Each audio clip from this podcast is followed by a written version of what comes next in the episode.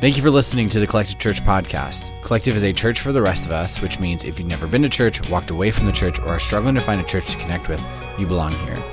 There are so many great things going on at Collective right now, so make sure you are following us on social media at My Collective Church to stay in the loop. Now let's get into Sunday's message.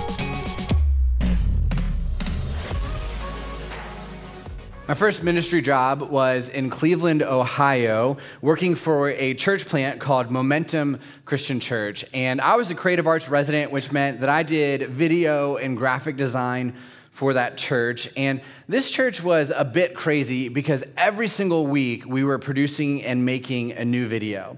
And so most of my Saturday nights were all nighters, uh, staying up to try to produce and create and edit something in time for church the next morning. And in order to do this, we did a lot of hidden camera style videos. Those are pretty popular on the internet today. This was about 15 years ago. Um, but if you don't know what those are, they're kind of hard to explain. So here's a snippet of one of the first videos that I worked on. Um, that's Stan Munson. Uh, he was our group's pastor, and we convinced him to break dance in downtown Cleveland. Uh, I don't remember why he was doing this or why he agreed to do this. Um, but ultimately, this is this went on for like eight hours, by the way, to get like a two minute video. You can take that away. We don't need to keep watching that. It is still on the internet. You can find there's like two and a half minutes of of that. Um, so we did videos like this all the time. One time, my boss James uh, just challenged random strangers to arm wrestle. Another time, the lead pastor dressed up like the Easter Bunny and went downtown and like rapped a song about Easter. Now, before you get any ideas, you'll never see us do anything like this. I will not break dance in downtown Frederick. That'd be terrible. But every time we went to shoot these styles of videos downtown, I was so uncomfortable.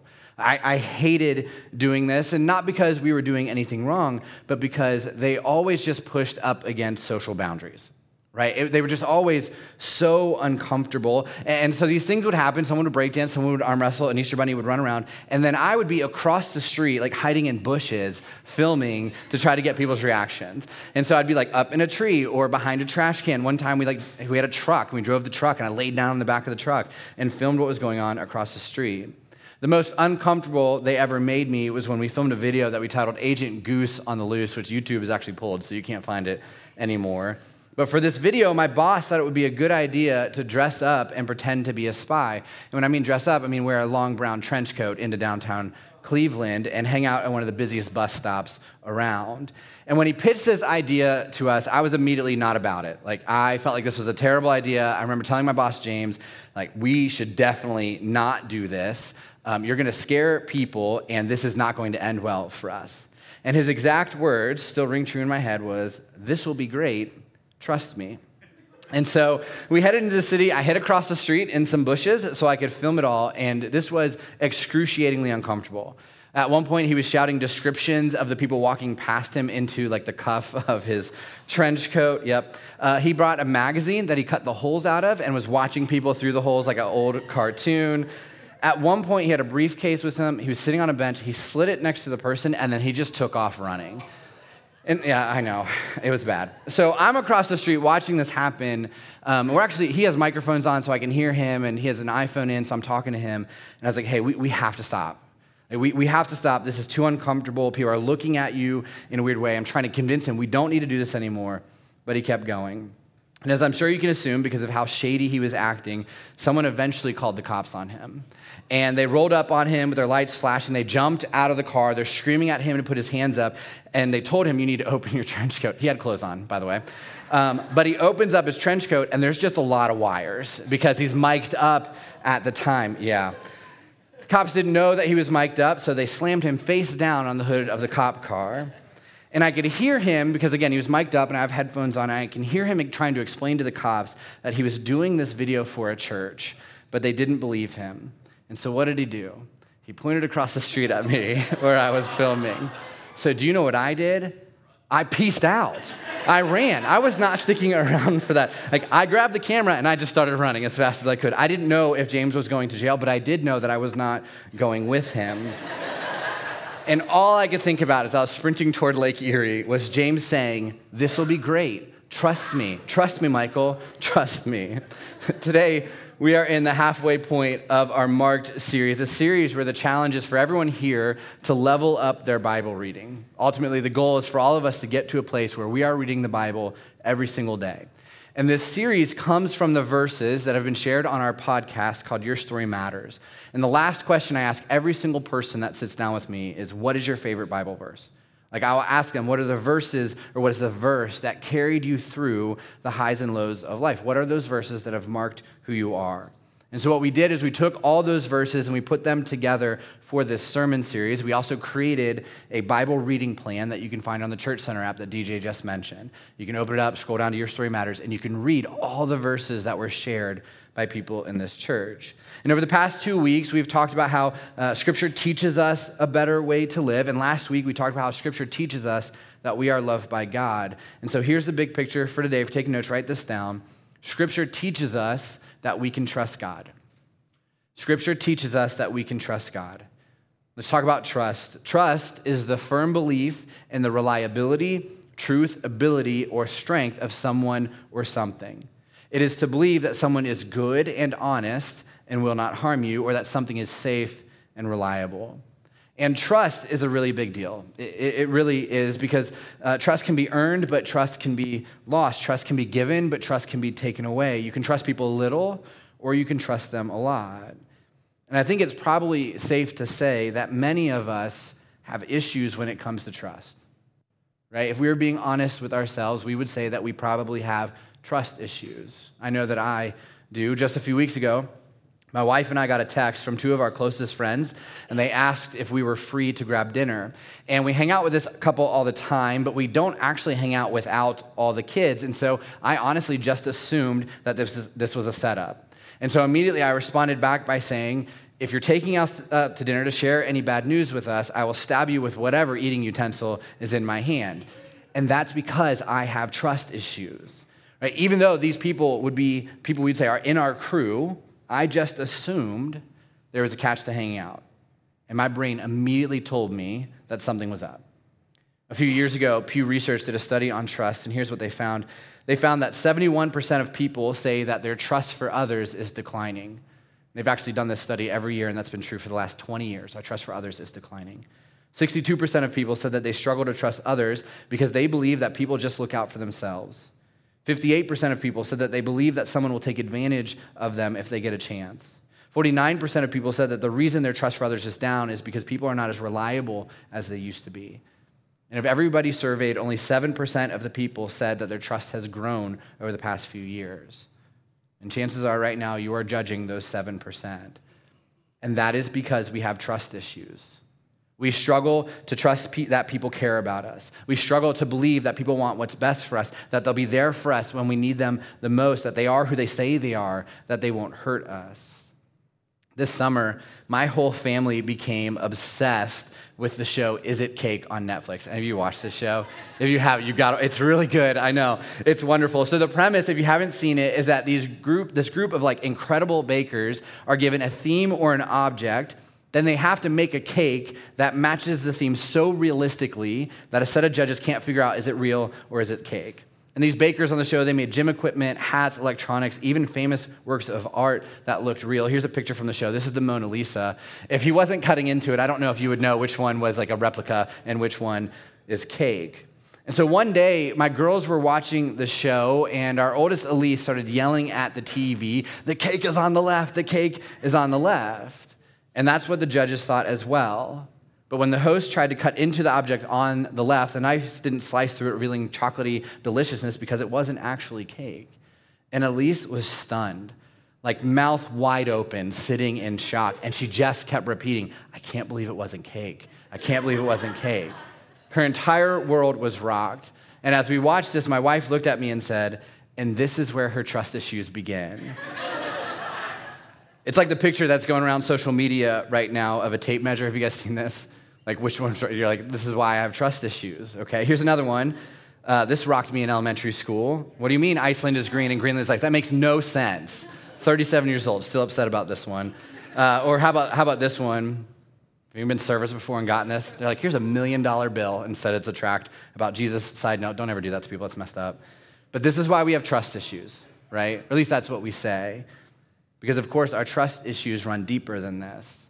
Psychologists say that trust issues come from things like low self esteem, from past betrayals, from mental health disorders, from adverse childhood experiences, from traumatic events. Right? The thing is this there are very real reasons why we have very real reasons to trust, uh, distrust people. Because most of the time it's because we've been through something. And our trust issues lead to distrust, to frequently doubting other people will come through on their obligations, to being afraid of getting too close to others, of feeling suspicious when someone is kind to you. When you have distrust, you feel defensive, you disengage, you become disenchanted by what's going on in the world. You begin to not believe what others say, or you always begin to expect the worst. And doesn't that sound about right? Especially for those of us who are honest about our trust issues. I know, I know that's me. And the thing is, I know where my trust issues come from. They come from promises that my parents made to me that they didn't hold true to. They come from my dad walking out when I was in high school. They come from the professor who told me that I didn't have to worry about my college summer internship. Then everything fell apart and left me scrambling. They come from the friend who said, I've got your back, but when things got a little bit hard or when they got a little bit messy, he bailed. They come from the boss who said, This will be great, trust me. And then he ended up getting slammed on a cop car in Cleveland. They come from the times I have gotten my hopes up, but then have been let down. The times when someone gave me their word and then I found out the hard way that their word didn't carry any weight. The times when I trusted people and they let me down. And I know that all of you have similar stories. In fact, I know that some of you have stories that are worse. But here's the problem when it comes to our trust issues. When we have trust issues with people, we have a tendency to bring them into our faith. We bring these issues into our relationship with God. We actually project them onto God. And what we end up doing is, is we view God the same way that we view the people in our lives that have hurt us. Right? We look at God in the same way we look at the people who have let us down, who overpromised and underdelivered. And, and that could be anybody in our lives, anybody in authority. It could be our parents, a former boss, it could be the government, whatever it may be. But because of that, we then have trust issues when it comes to God. And those trust issues are robbing us from experiencing faith the way that God intended for us to experience it. Our trust issues when, with people are screwing up our ability to grow closer to God and to experience the hope and the peace and the grace and the new life that He has for us. And so, one of the things that we have to do is we have to disconnect our lack of trust for people from our faith with God. These are not the same thing. We have to separate these two. And listen, understand, please, what I'm not saying here. I am not saying that Scripture teaches you to trust your pastor who trusts God. Some people get so caught up on this Jesus stuff because they have trust issues with other people, with other pastors, with people in authority, and with the church. And then what they do because they have those issues is they push them all onto God.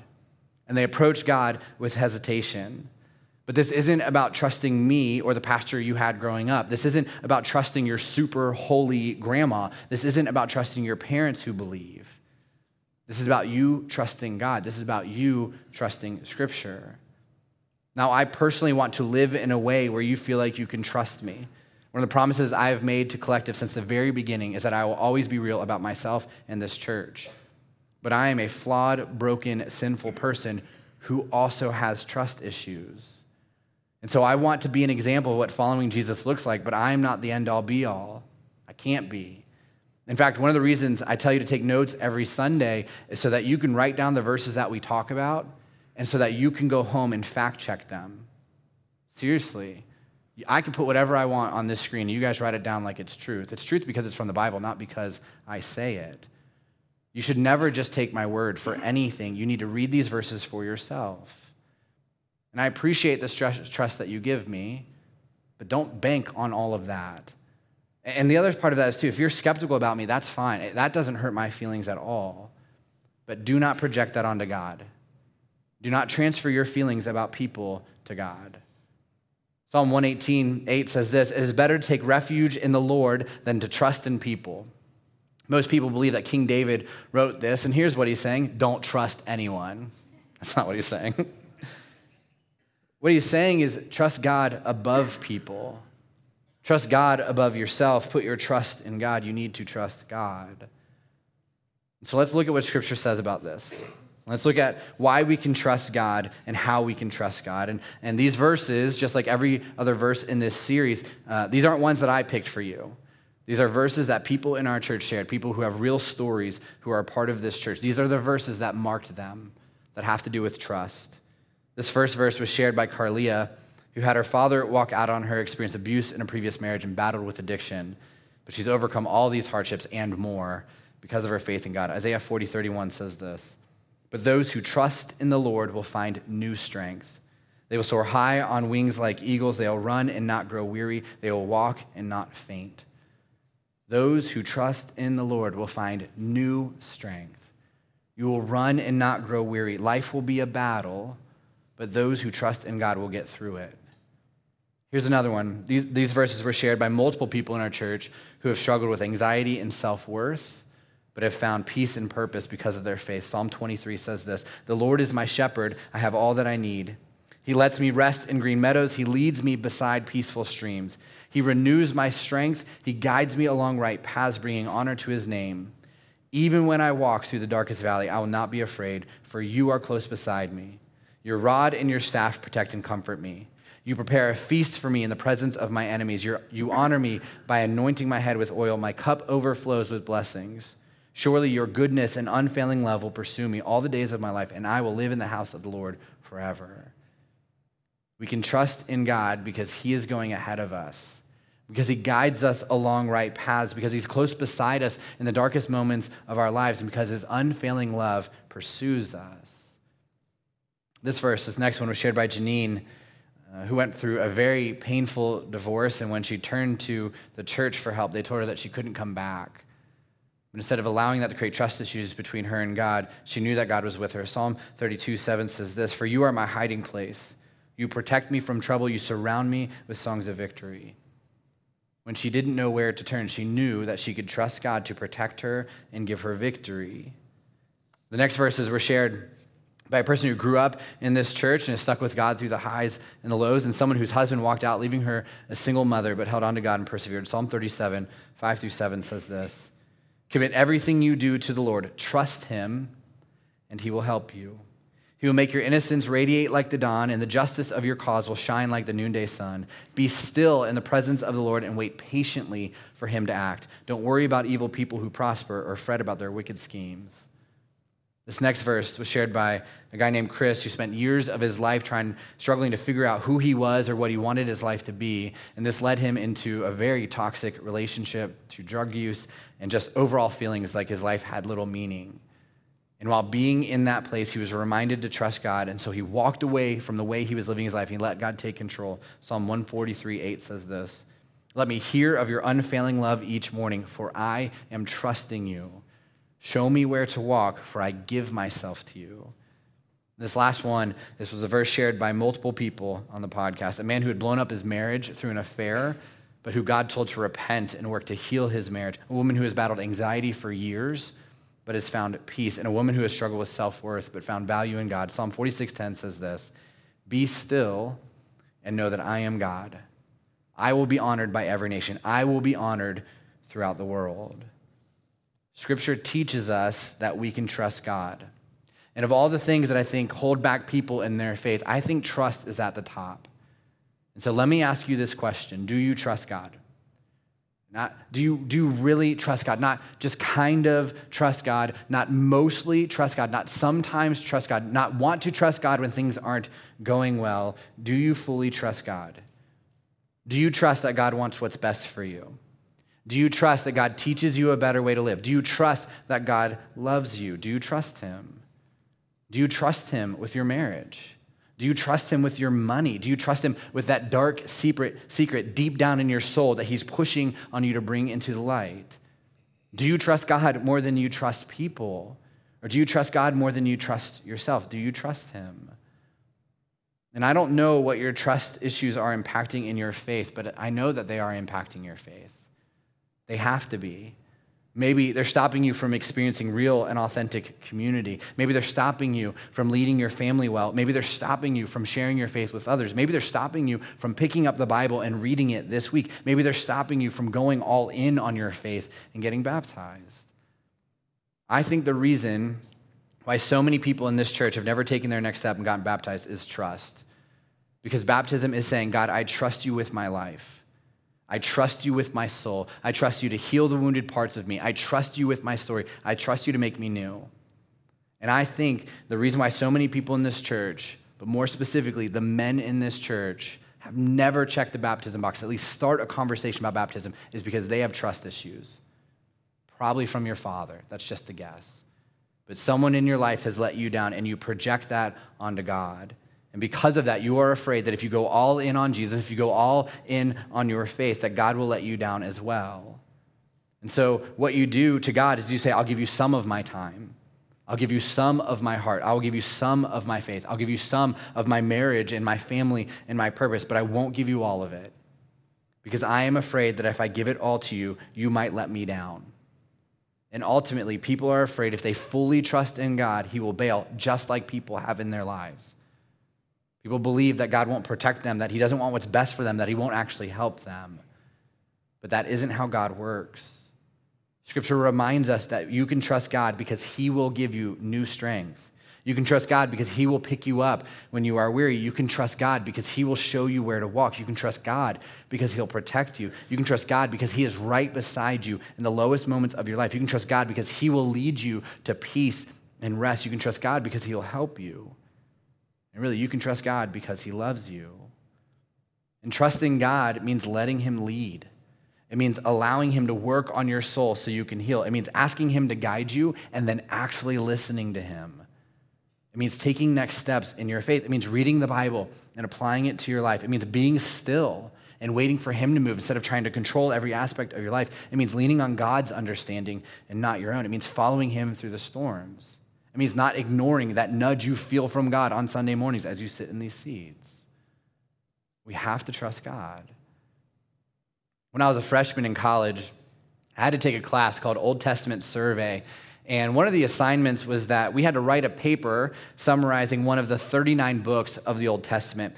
And I'm not really sure how this ended up happening, but I was tasked with writing my paper on the book of Habakkuk, which I didn't even know was a book in the Bible. But when reading Habakkuk, there was a verse that hit me right in my soul. As a 19 year old, there's a verse that marked me. And now it's one of my favorite verses in the Bible.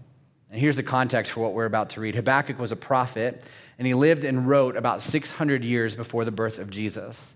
And Habakkuk was part of the nation of Judah, and Judah had experienced uh, a really long time of prosperity through God.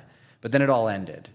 And there was corruption, there was destruction. So instead of prospering, the people were hurting. They were in poverty, they were being murdered at the hands of the Babylonians. And this book of the Bible is about a conversation between Habakkuk and God. Uh, and really, Habakkuk just unleashes on God. He's so upset. And this is what he says Habakkuk 1 2. Habakkuk says this How long, O Lord, must I call for help, but you do not listen? Violence is everywhere, I cry, but you do not come to save. So Habakkuk is saying to God, God, where are you?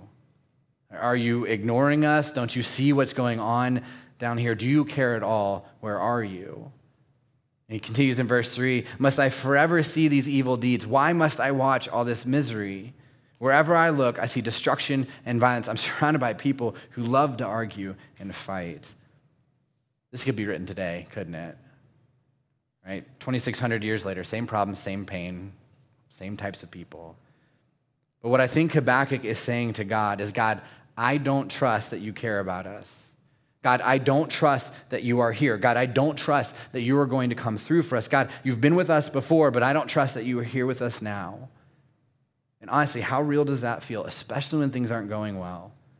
Right? When life isn't what we expect it to be and God feels distant or unreliable, when you feel weary but you aren't sure that God is picking you up, when you're being still but not feeling God's presence, when you're asking God to guide your path but you don't have the clarity. And I think this is about Habakkuk having a hard time trusting that God is God and that he is good. But here's how God responds. And this is the verse that I hold on to when I feel my trust for God slipping. Habakkuk 1:5 says this, the Lord replied. Right, so God said to Habakkuk, Look around at the nations, look and be amazed, for I am doing something in your own day, something you wouldn't believe even if someone told you about it. Right? God says to Habakkuk, You have to trust me. Trust that I'm going to take care of you. Trust that I am with you. Trust that I will protect you.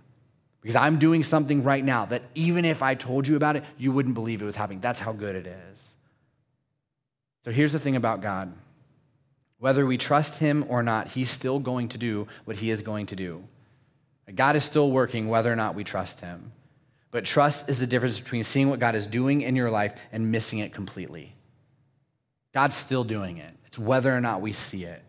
God is still going ahead of us. It's our decision to follow him.